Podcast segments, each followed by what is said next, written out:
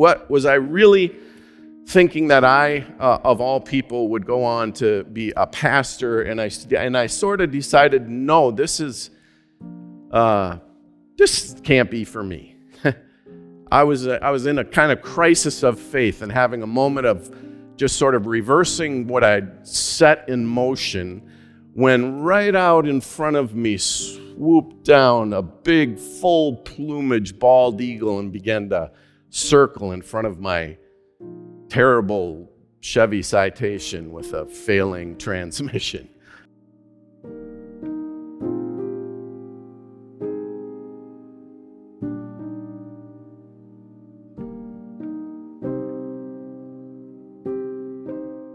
How does a weary world rejoice? This is the profound question we will sit with throughout this holy season of Advent we now enter into together, leading us into the Christmas season. We'll stick with this theme How does a weary world rejoice?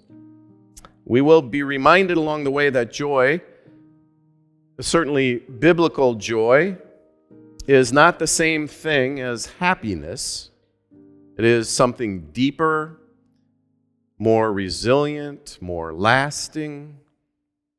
Joy can be present alongside many other emotions and experiences, uh, including grief, among others. I'll come back to this. Joy loves company. Joy gathers community. Joy wants to be shared, to draw others in. Our Advent theme alludes to a line in the beloved Christmas hymn, O Holy Night, so it maybe was reminiscent to you somehow. A thrill of hope, the weary world rejoices. So we will ask, how? How can a weary world rejoice? I read that in the 1800s, O Holy Night became a popular hymn for Christian abolitionists due to its justice focused language in verse 3, like Mary's song. The hymn reminds us that justice and joy belong together. Truly, he taught us to love one another. His law is love, and his gospel is peace. Chains shall he break, for the slave is our brother, and in his name all oppression shall cease. And so, this Advent, we will hold space for our weariness and our joy, even if, like the prophet Isaiah, we cry out for comfort in a weary world. We will enter this joy through the scriptures, through the proclamation, through the music of the cantata, through the storytelling of our children as we move through Advent together. How does a weary world rejoice? We know weariness comes in various ways. We can be weary because of the news we hear and we read day upon day. We can be weary because of our waiting.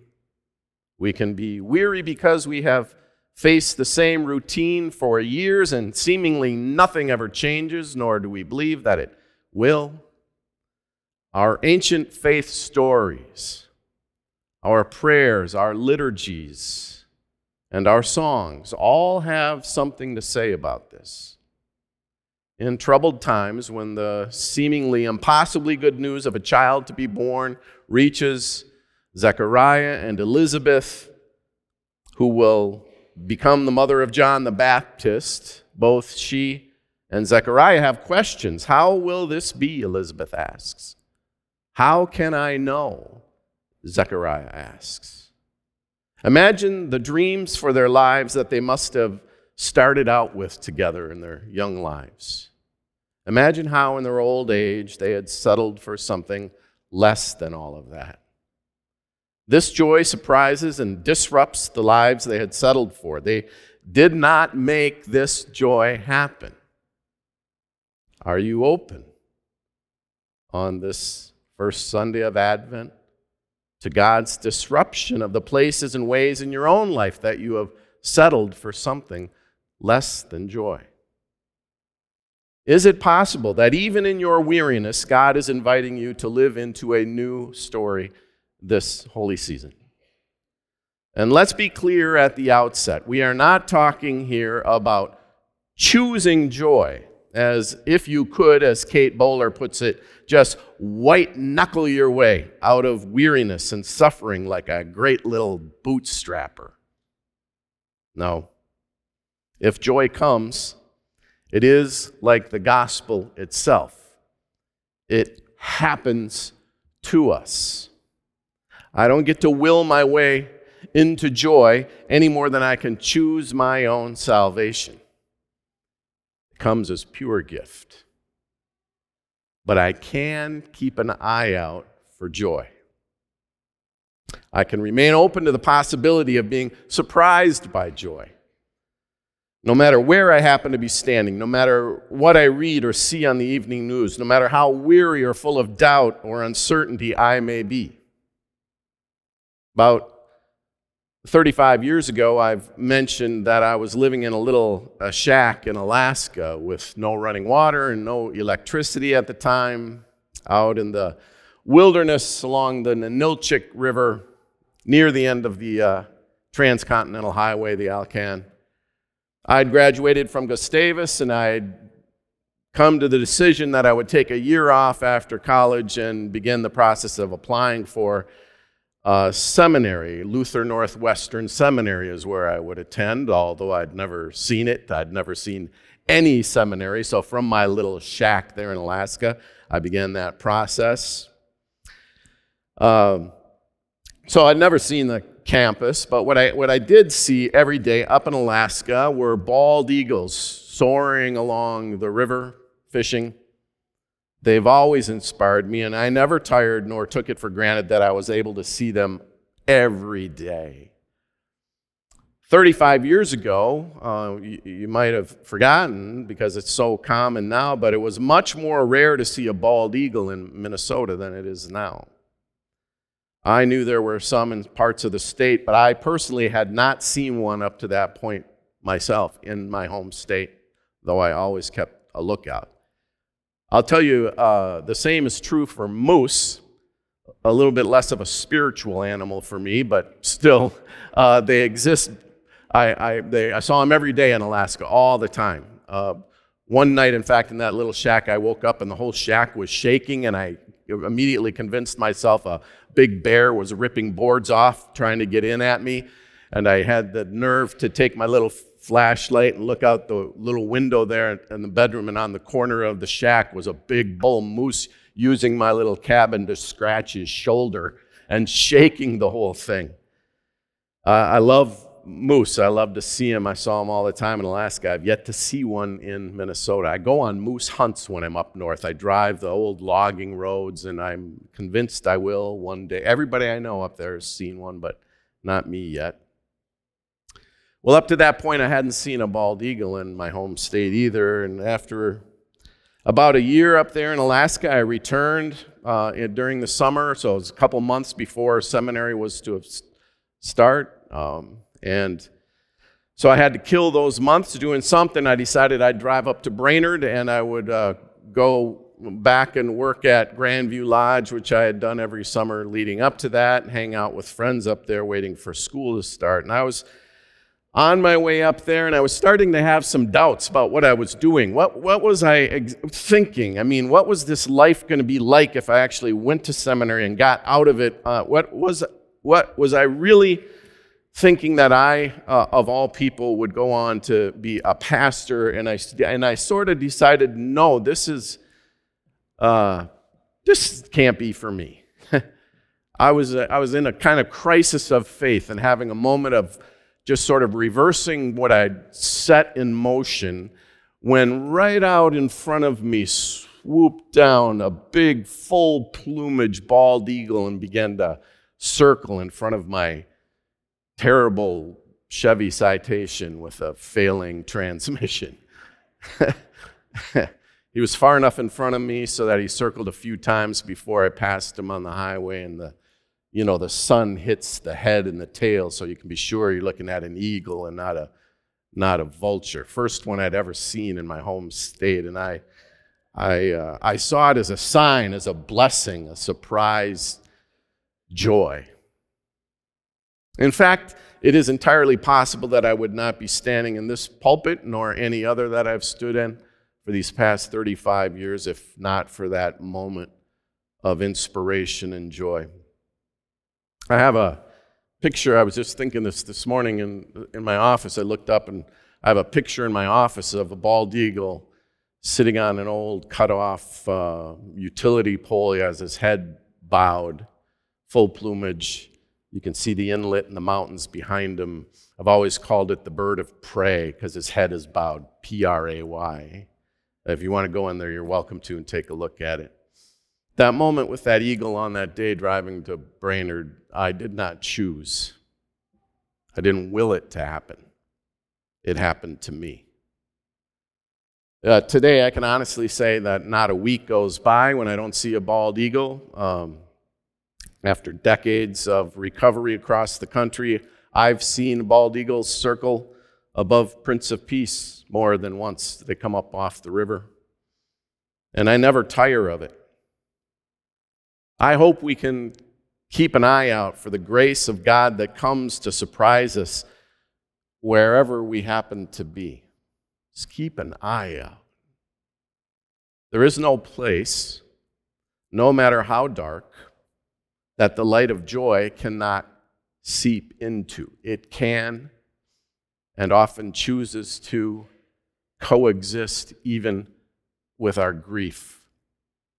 It made me think back to the day a couple of years ago when my sisters and my mom were all gathered around my father's hospital bed as we knew he was moving from his pilgrimage on earth to be part of the host of heaven. And as sad as a moment like that is, how we were all so aware of the deep joy and gratefulness of a life that had such impact on all of us, on the world, and would continue to define who we are. Joy can exist right alongside grief. In Atlas of the Heart, Brene Brown talks about how too many people in the world seem to choose not joy, but to choose disappointment in a misguided effort to avoid the feelings of being disappointment, disappointed. It's confusing, I know. She references, to help clarify, an interview that she did with a man who later in his life, uh, he, he had always believed that expecting the worst was the best way to live, and so that's what he did. He decided this outlook would keep him prepared for when bad things actually do happen, right? So if you just are always expecting the worst, then when the worst happens, well, at least you were ready for it, right? You were expecting it. And then he shared that when his wife died in a car accident, his, his perspective completely changed. Expecting the worst did not prepare him for that loss. And he grieved that so many of his memories with his wife were ones when he was not fully enjoying the moment. He shared that my commitment to her memory is to be fully aware of the value of each moment of life from now on. In an Advent devotional, Kate Bowler writes Advent is a time marked by waiting. We wait for God to make all things right, for justice to be meted out, for world leaders to make the right decisions for wrongs to be righted, for our communities to be safe spaces for the vulnerable, for our church to heal and our earth. We wait for our lives to get easier, for us to have the financial security we need, for our relationships to be restored, for our bodies to ache less, we wait for our parents to understand us and for our families to feel whole. We wait for our kids and grandkids to be healed or come back home. We wait for the grief to end. But the waiting of Advent is one marked by hope. We wait with expectancy, with anticipation for the inbreaking of God to make all things new. As Barbara Brown Taylor writes, whether it is a seed in the ground, a baby in the womb, or Jesus in the tomb, hope always starts in the dark. This story of Elizabeth and Zechariah and then Mary visiting Elizabeth reminds us that joy is not the absence of fear or disbelief or uncertainty or sorrow. In fact, joy exists despite all the reasons why it shouldn't. Joy always moves us toward community where it can be shared. When Mary arrives to be with Elizabeth, the scripture says her child leaps in her womb and she is filled with the Spirit. Her joy is contagious and wraps around Mary and Elizabeth on its way out to the rest of the world until it reaches us. Joy loves company. During that stretch in Alaska, there was, a, there was an evening when I was driving home. I was uh, along a highway that is just along the inlet, so you can look out and see the, the ocean and the mountains behind it and, and there was this, this profoundly gorgeous sunset developing. It was, a, I've never seen anything like it my whole life. It, it, the, the, the oranges and the reds and the pinks, it was kind of bleeding over the mountain range and reflecting off the, the calm waters. And I pulled off to the side of the highway, and others did. Before long, people weren't bothering to even pull off the highway. We were all just there, parked, stopped in this big multi car pileup, watching this incredible thing happen together out of our cars. This was before people had, uh, you know, cameras in their pockets, right? So all we could do was experience it and experience it together. And I believe it was true for all of us there, strangers all. That this inspiring, unique moment of awe and joy was richer somehow more meaningful, full of meaning, because we all experienced it together in this weird, impromptu, joy filled community on the highway. That may describe us all here now. As we enter this holy season together by holding out our trembling hand to receive what we could never be worthy of receiving, something that happens to us, like a profoundly beautiful sunset or kindness from a stranger or a circling bald eagle. We are a strange, joy filled community gathered in the presence of God to be surprised by joy that simply must be shared. Amen.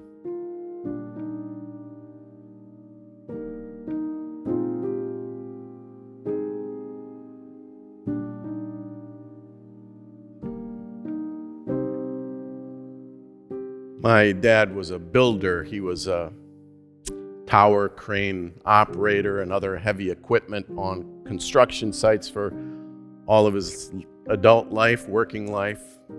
Uh, everything we build, though, uh, eventually uh, comes back down, doesn't it? it? It begins to decay and decline. And the old farmhouse down near Lanesboro, where my dad grew up, is beginning to kind of crumble down into its basement. And dad's body began to uh, weaken and until uh, finally the time came for him to move on. But the joy is the foundation, the joy remains. I love this theme uh, for our Advent and Christmas season together. How can a weary world rejoice? We can because of the good news of the gospel that has come from without and happened to us. We held out our hand knowing that we didn't live a perfect week, knowing that we were selfish, knowing that we were perhaps more concerned with our own well being than that of others. And still we heard those words the body of Christ given for you, the blood of Christ shed for you for the forgiveness of your sin. So keep an eye out for joy. It can come unexpectedly, uh, but it can come no matter where we happen to be standing. And the world needs it, uh, it's important. So we go with that joy, we go in peace to love and serve the Lord. Thanks be to God.